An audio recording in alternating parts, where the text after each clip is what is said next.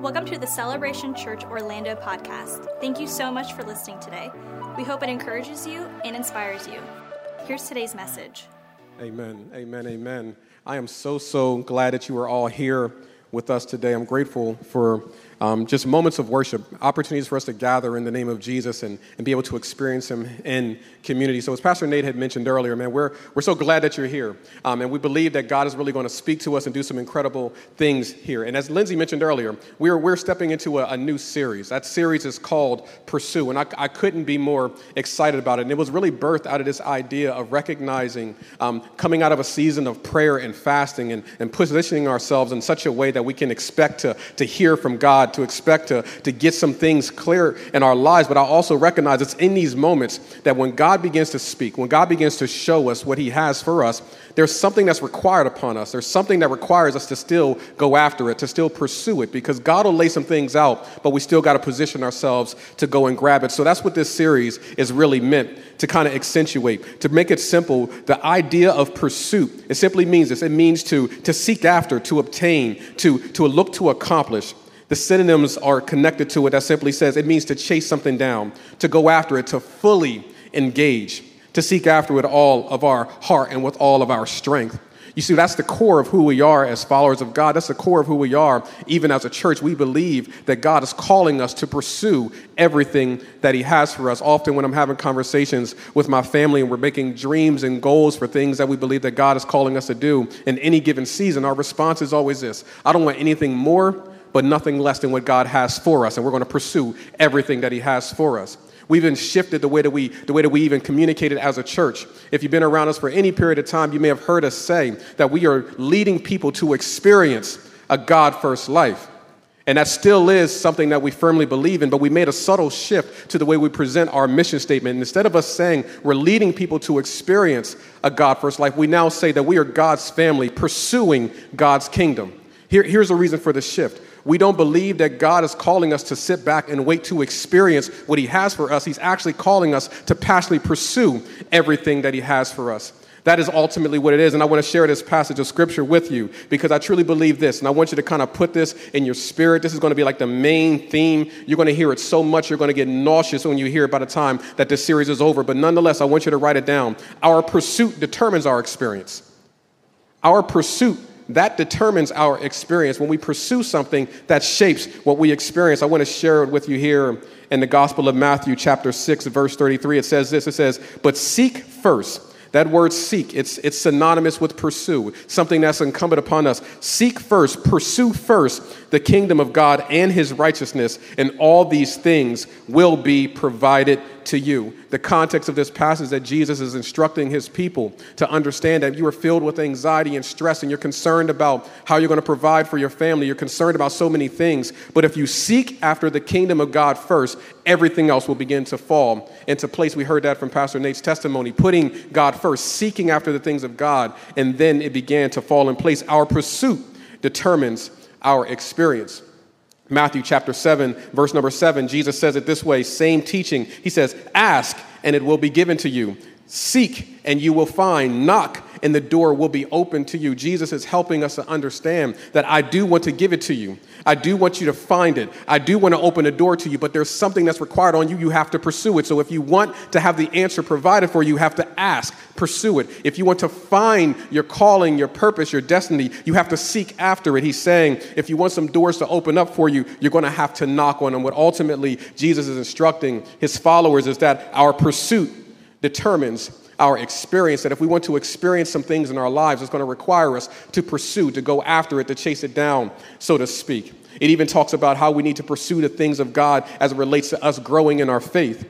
1 Timothy chapter 6, verse number 11, I, I love how it says it here. It says, But you, man of God, flee from these things. The context of that is that they're referring to these carnal things, things of the world, doing things with the world's mentality. He says, Flee from those things and pursue righteousness godliness, faith, love, endurance, and gentleness. We, we see here that, that the instruction from Paul to Timothy is he's saying, don't do things the way that the world does them, but pursue righteousness. If you want righteousness in your life, you're going to have to pursue it. You're going to have to put yourself in a position to get it. Righteousness is not going to just show up at your door like an Amazon package. You're going to have to go out and get it. If you want righteousness in your home, you have to pursue it. If you want godliness, you're going to have to pursue it. Position yourself in godly environments. It's not going to just show up. You're going to have to get after it.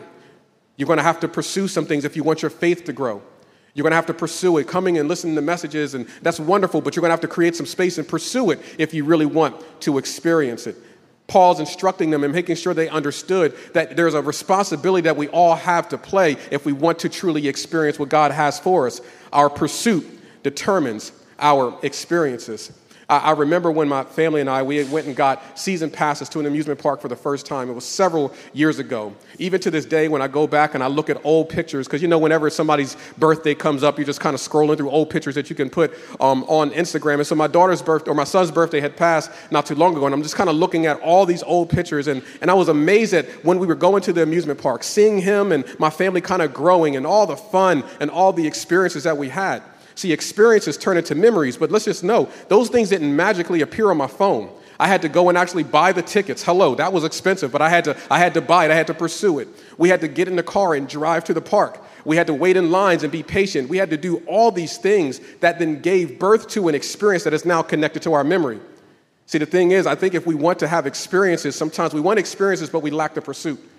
But if we want to get the experience, it's going to require us to pursue some things. I even love how it says here in Hebrews chapter 11, verse number 6, it says, Now without faith, it is impossible to please God, since the one who draws near to him must believe that he exists and he is a rewarder of those who seek after him. We even are seeing here that the scripture is telling us that when we pursue the things of God, that there is a reward that comes alongside of it. The reward is His presence. The reward is the revelation. The reward is the breakthrough that we've been waiting for. We don't sit back and passively wait to experience God. We have to passionately pursue it. And what we're going to do over the next couple of weeks is we're going to unpack these key areas in our lives that I believe that God is calling us to continue to pursue after Him so that we can experience the kingdom of God, which is what He wants us to have. We're going to now shift and get into our primary text. All that was just an introduction. I wasn't even preaching yet, but we're about to get there now just getting y'all to get buy-in, just helping y'all to get the buy-in so y'all can ride with me because we're going to go somewhere with this in just a moment. But our, our primary text is found in the Gospel of Mark, chapter 2. We're going to read verses 1 through 12, and we're going to pray and, and give some space for, for God and the Holy Spirit to kind of speak and stir our hearts. But it says this starting at verse number 1.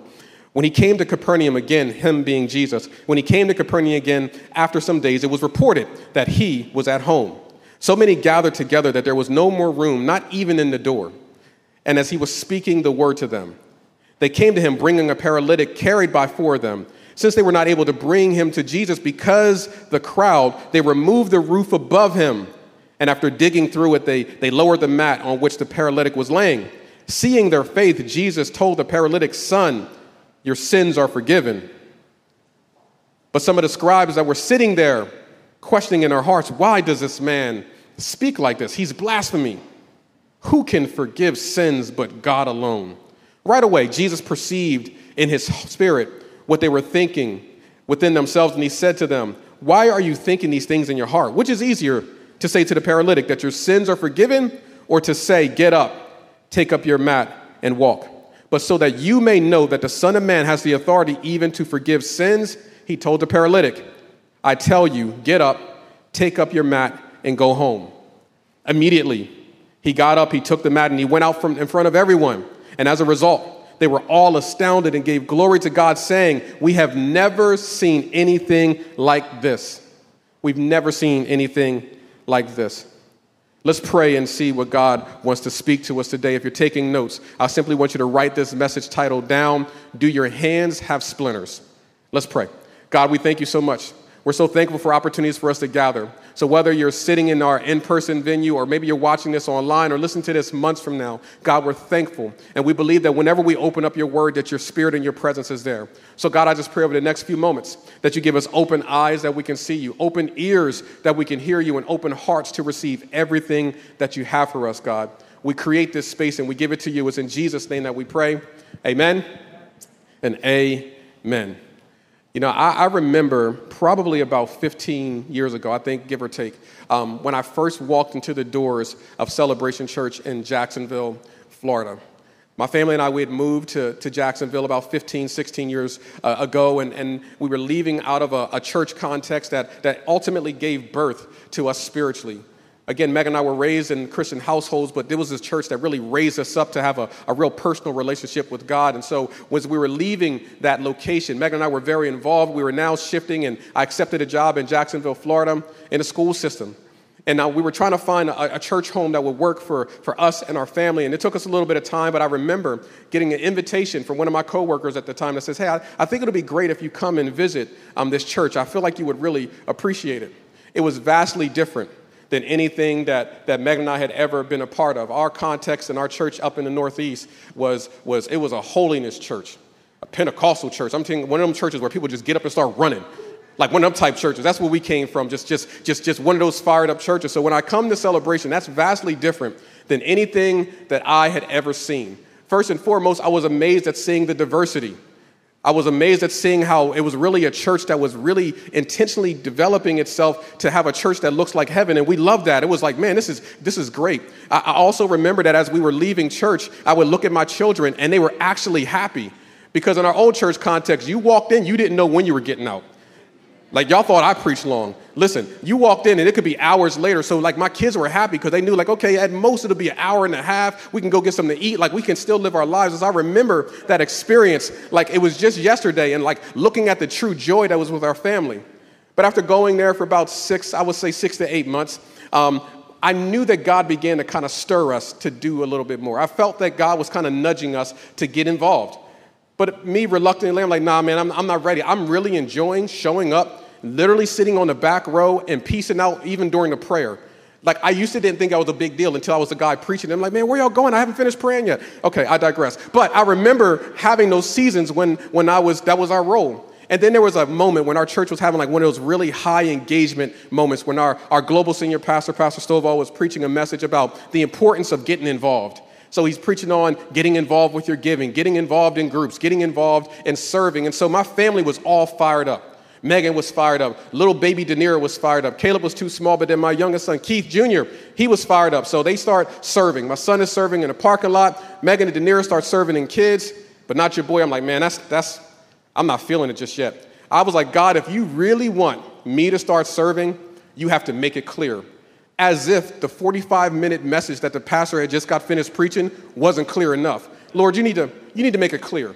So, literally, the very next week, I'm sitting in the back row. My wife is serving in kids. I would sit in two services. We would sit and wait for her to come in for the next one.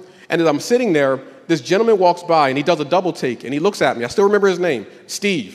He was an usher. He came up to me and he's like, Hey, I just feel like God told me to tell you that it's time for you to get off the sidelines and it's time for you to get involved and start serving. I was so upset because I had no more excuses. I was able to flip that thing as much as I could, and I was like, Are you kidding me?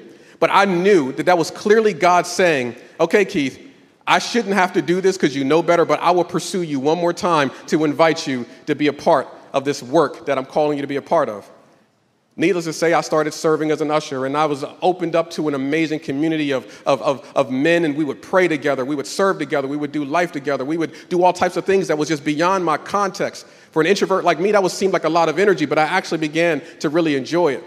While I was serving there, we would often have prayer requests. And while we had one of our prayer requests, um, they would say, Hey, like, what can we be praying for for those of us that are serving in our community? And at that time, for me and my family, we were like really trying to navigate through some financial situations. So I was like, Man, can y'all just pray for me with my finances? Man, I just really want some wisdom and discernment on how to do it. Kind of like what Nate was saying, like doing our best to steward our resources and, and give it to God, but also recognizing that sometimes you got more month than you got money. Anybody know what that feels like? Like, man, like it's, I don't get paid till the 30th and it's the 22nd.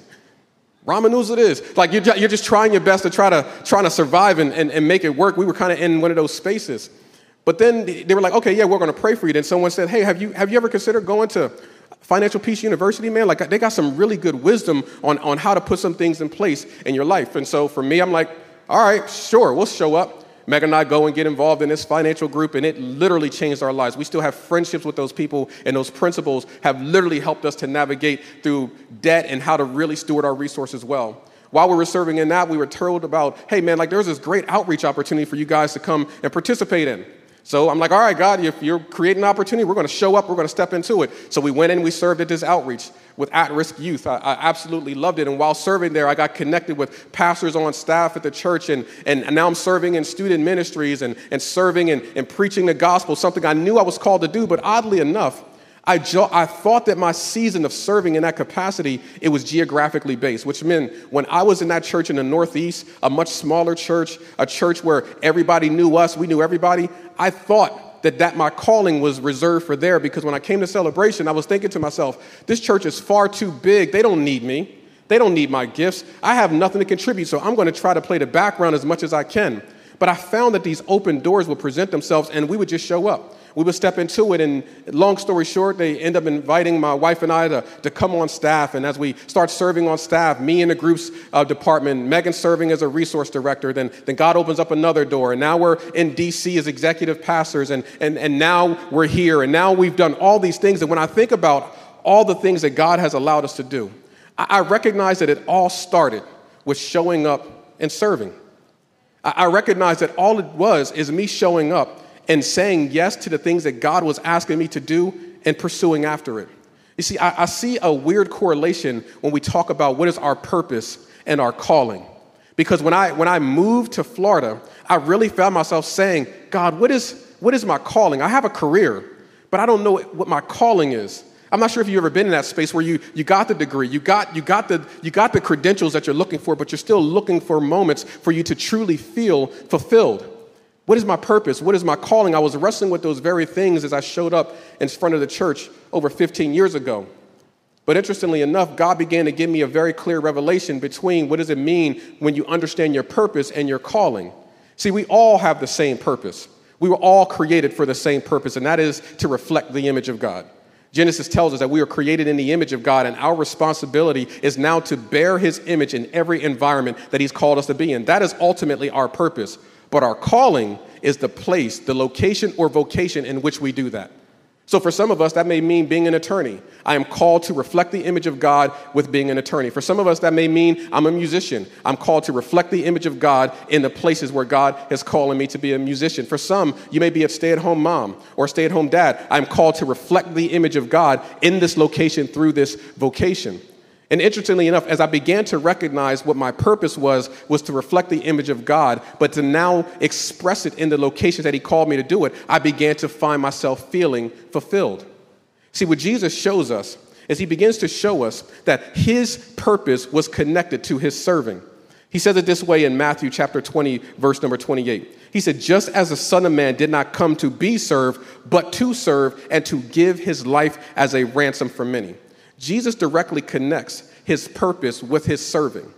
I think about the many people that I've had a chance to talk to who are in the nonprofit space. And when I talk with them and I kind of get in a sense of, man, how did you arrive here where you recognized that you wanted to lead an organization that had this impact on the city? More often than not, it wasn't like they had this big vision or dream.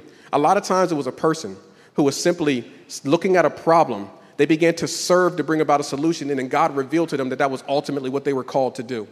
You'd be amazed at what God will reveal to you when you simply put yourself in a posture of making yourself available and pursuing whatever it is that God is inviting you to do. Jesus shows us directly that his purpose was connected to his serving because he came to serve, and through that serving, it allowed us all to benefit from it.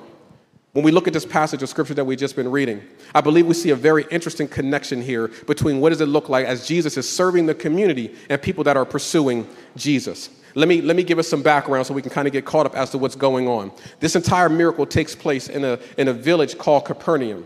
The village name, it, it, it represents this idea of, of people being made whole. That's what the, the name is synonymous with.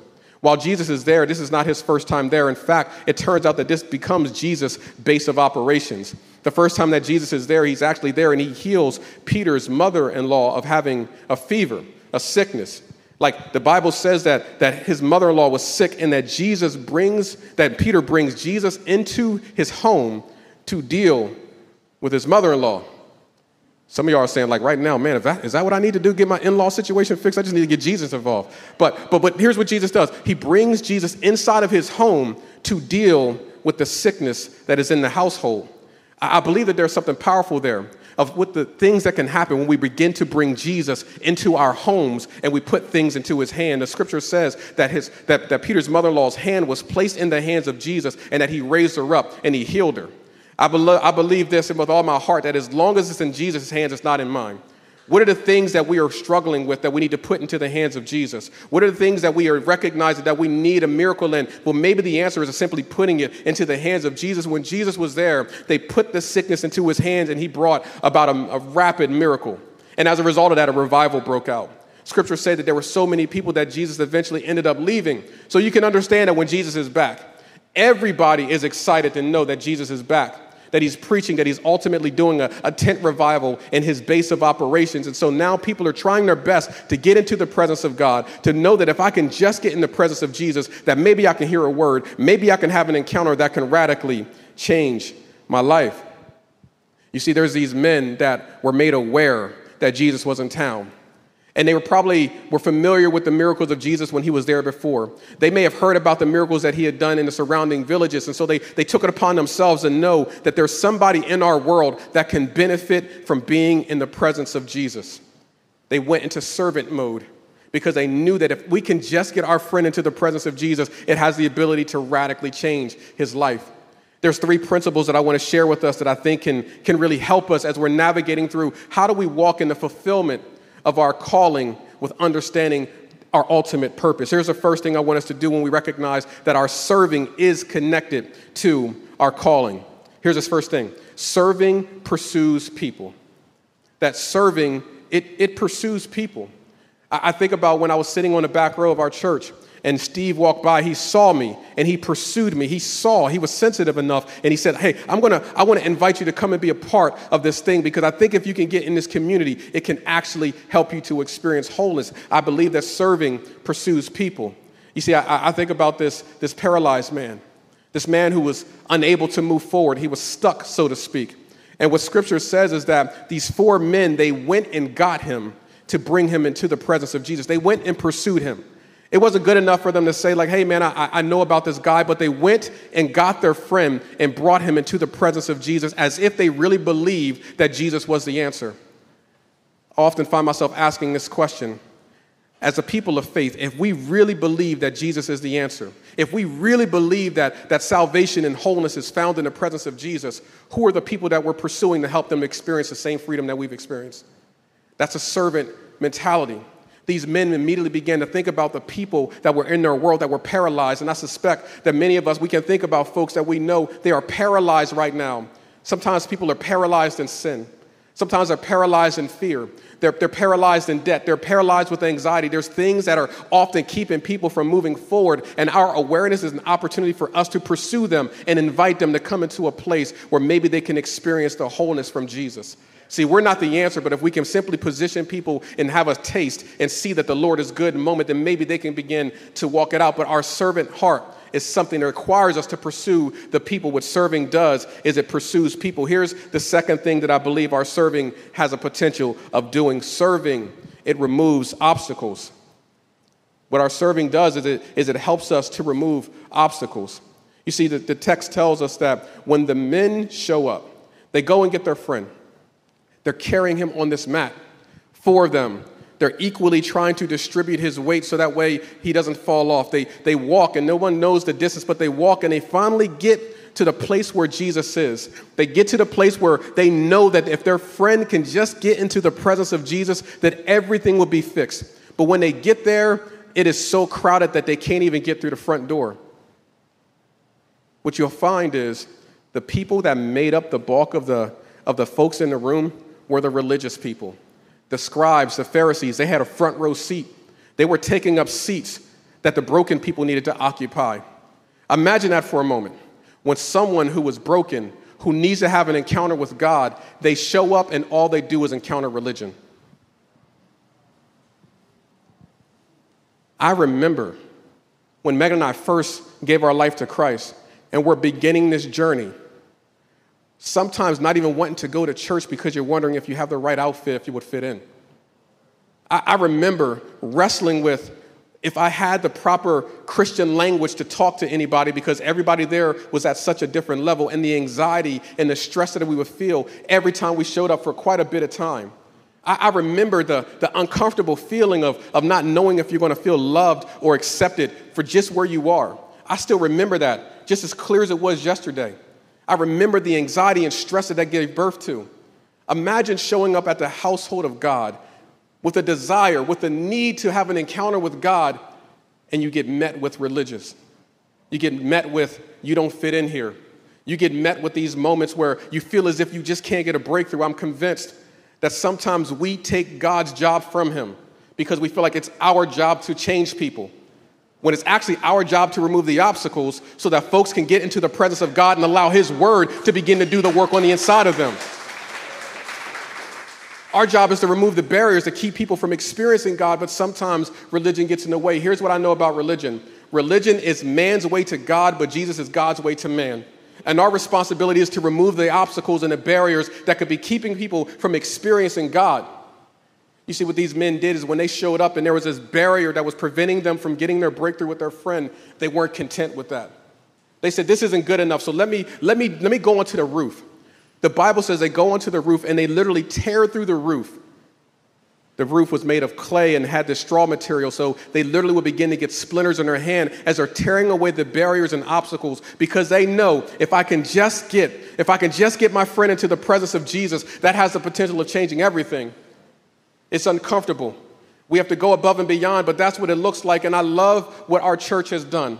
When Megan and I showed up at the front doors of our church 15 years ago, Seeing someone that was actually smiling and greeting us in a parking lot, it helped us to remove the obstacles. When we walked in and someone simply said these words to us, We're so glad you're here. I want you to understand that that's just not a phrase we say when we're being nice, but that's our way of saying, I don't know what you did before you got here.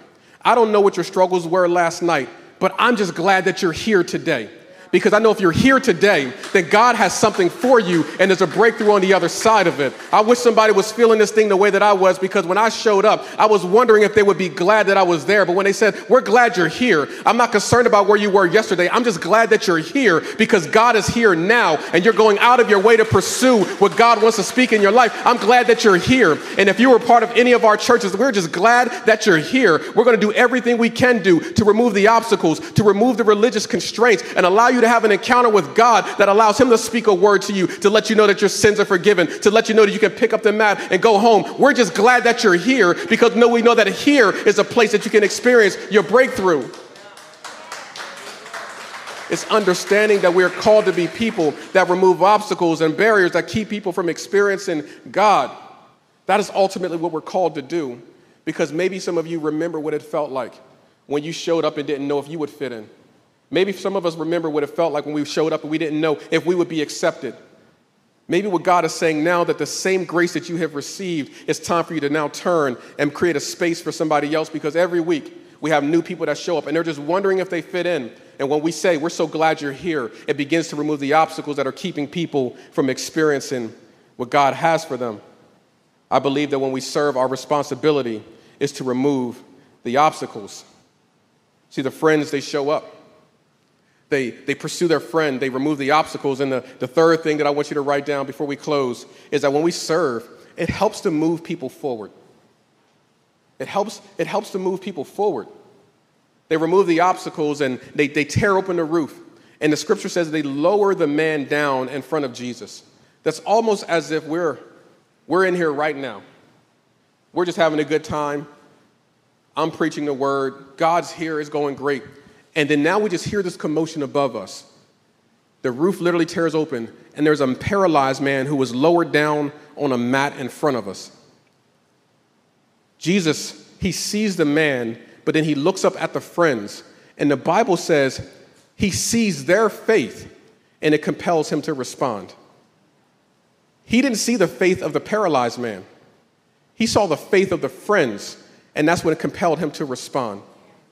You'd be amazed at how God sees your faith when you're inviting a friend to your church. You'd be amazed at how God sees your faith when you tell somebody to come over to your home to experience a celebration everywhere church at home experience. You'd be amazed at how God sees your faith when you send somebody a scripture and you send them an encouraging word. God sees your faith.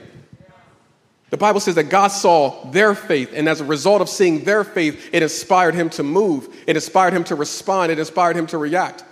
My question is who are you believing God for right now? What are you believing God for right now? Maybe you're believing God for a loved one. And maybe that's a prayer that you stop praying. I want to encourage you. You keep praying that prayer because God sees your faith. Maybe you need to put it down on a prayer request, but God sees your faith. That every time you show up, God sees your faith. And a question that I often ask myself God, can you see my faith? Can you see my faith in my family? Can you see my faith in my finances? God, can you see my faith when it comes to my calling? I need God to see my faith. And ultimately, what we know is that the faith that we have in God requires something that God can see. You see, they did something with it. They weren't passively saying, hey, we're gonna, we're gonna lob in a prayer request and hopefully Jesus gets it. No, we're gonna go get our friend, we're gonna remove the obstacles. In other words, faith has a visible expression. Can you see my faith? God sees their faith and he responds and he simply says, Your sins are forgiven. Now, here's what I want you to understand there's not many instances in Scripture. In fact, there's only two in the gospel where sin and sickness are directly connected. Only two stories. So it's for a reason why God is connecting this story to sin. Because ultimately, the condition of the man, he was paralyzed because of a sin issue. That there was something in his life that was keeping him from being able to move forward. So Jesus could have very easily just healed the man, but he wanted to address the issue that was actually keeping him paralyzed. I think sometimes we, we want to get a touch from God, but we don't recognize that sometimes what God wants to touch is our very position as we are in the kingdom. He says that your sins are forgiven. And I don't know who needs to hear this, but, but your sins are forgiven. That you're not here by mistake, that you're not here for coincidence, but you're here because Jesus wants you to know that your sins are forgiven. So now that your sins are forgiven, it's time for you to get up, to take up the mat, and go home. You see, what's interesting is that because the sins were forgiven and God now gave him mobility, in other words, the ability to move forward, it would have been ridiculous if the man would have continued to lay on the mat. It would have been weird if his friends brought him there and Jesus says, Your sins are forgiven, but he's like, Yo, but you know what? I kind of like when you guys carried me, so I want to stay on this mat. No, the forgiveness of sins compels him to get up and to walk that thing out. And I believe what God is saying for some of us is that you've been forgiven.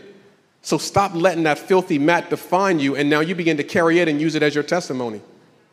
He says, Get up, take up the mat, and walk. And what the scripture says is that he walks out in front of everybody. The very people that once was blocking him from getting in now had to make way and give honor to God and what God had done through him.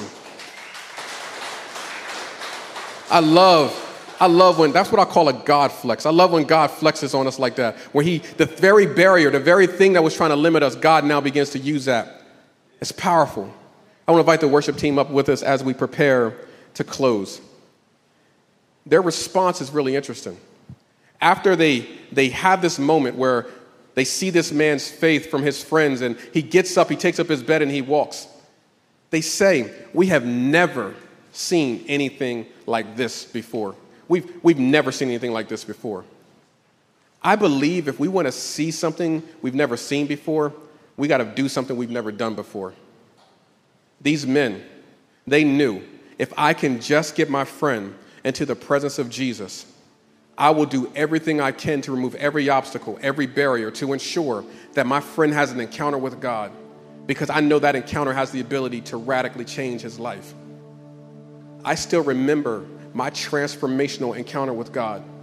Maybe some of you do as well. Maybe you were still on that journey, but you remember that moment of when you knew that God was real, that moment when you knew that your sins were forgiven, that moment when you could get up and you could begin to move forward with your life. You remember that moment. I believe what God then compels us to do is to remember that. This is why testimony is such a crucial component of the Christian faith. To be reminded, to reflect back on what God has done through you and in you. You never forget where you came from, but then you keep that same passion.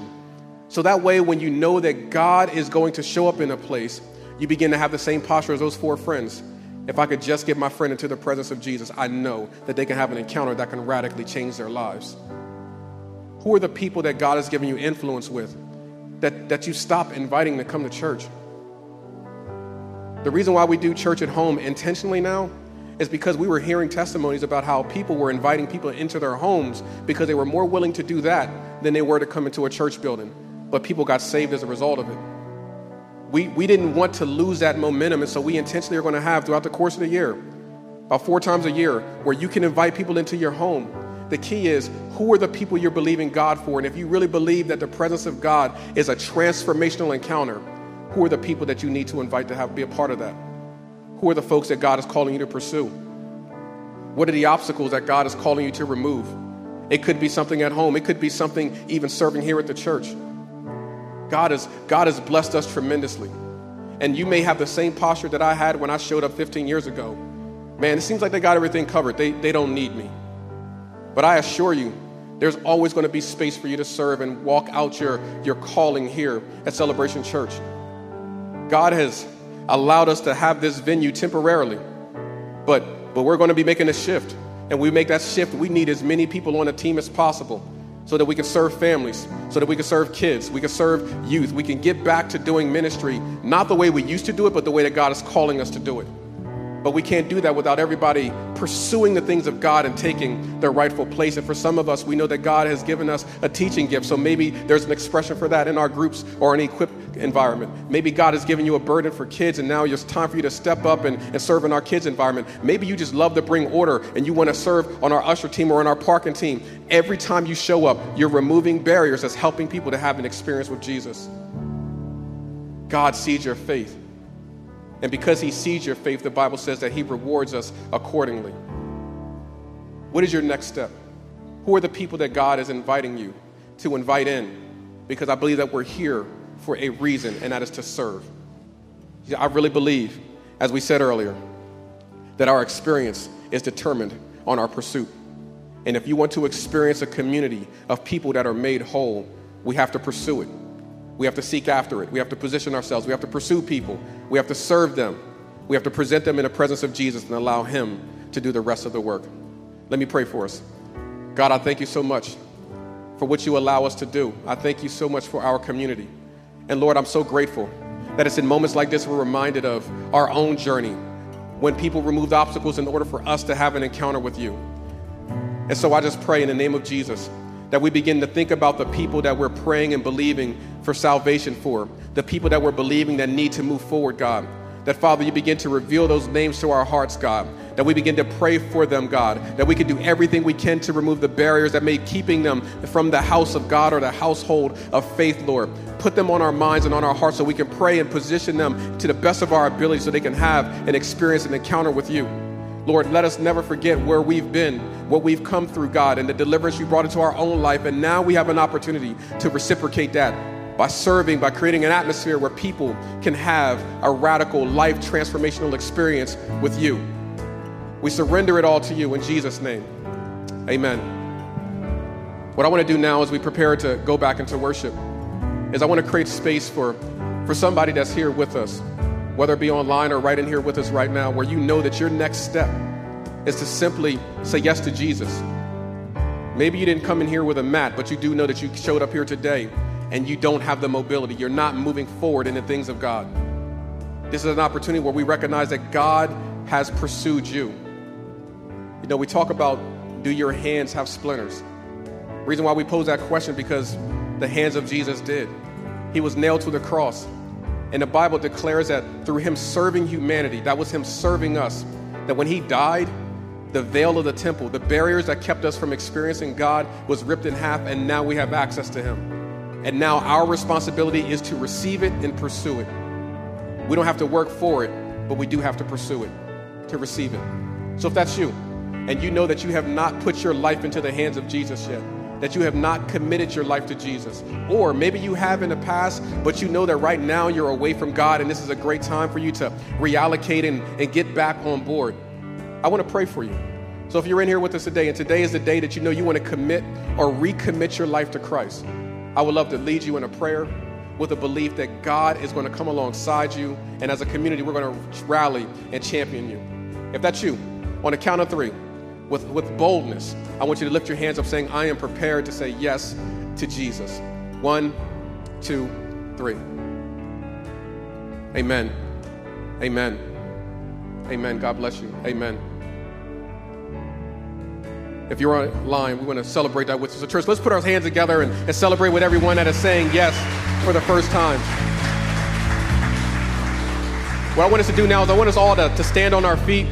We're going to go into a quick moment of prayer. Then the team is going to lead us in worship. And then Nate's going to come up and give us some next steps, specifically for those who are saying yes to Jesus for the first time. Give you some instructions and some things you can do to, to set you up on the right path.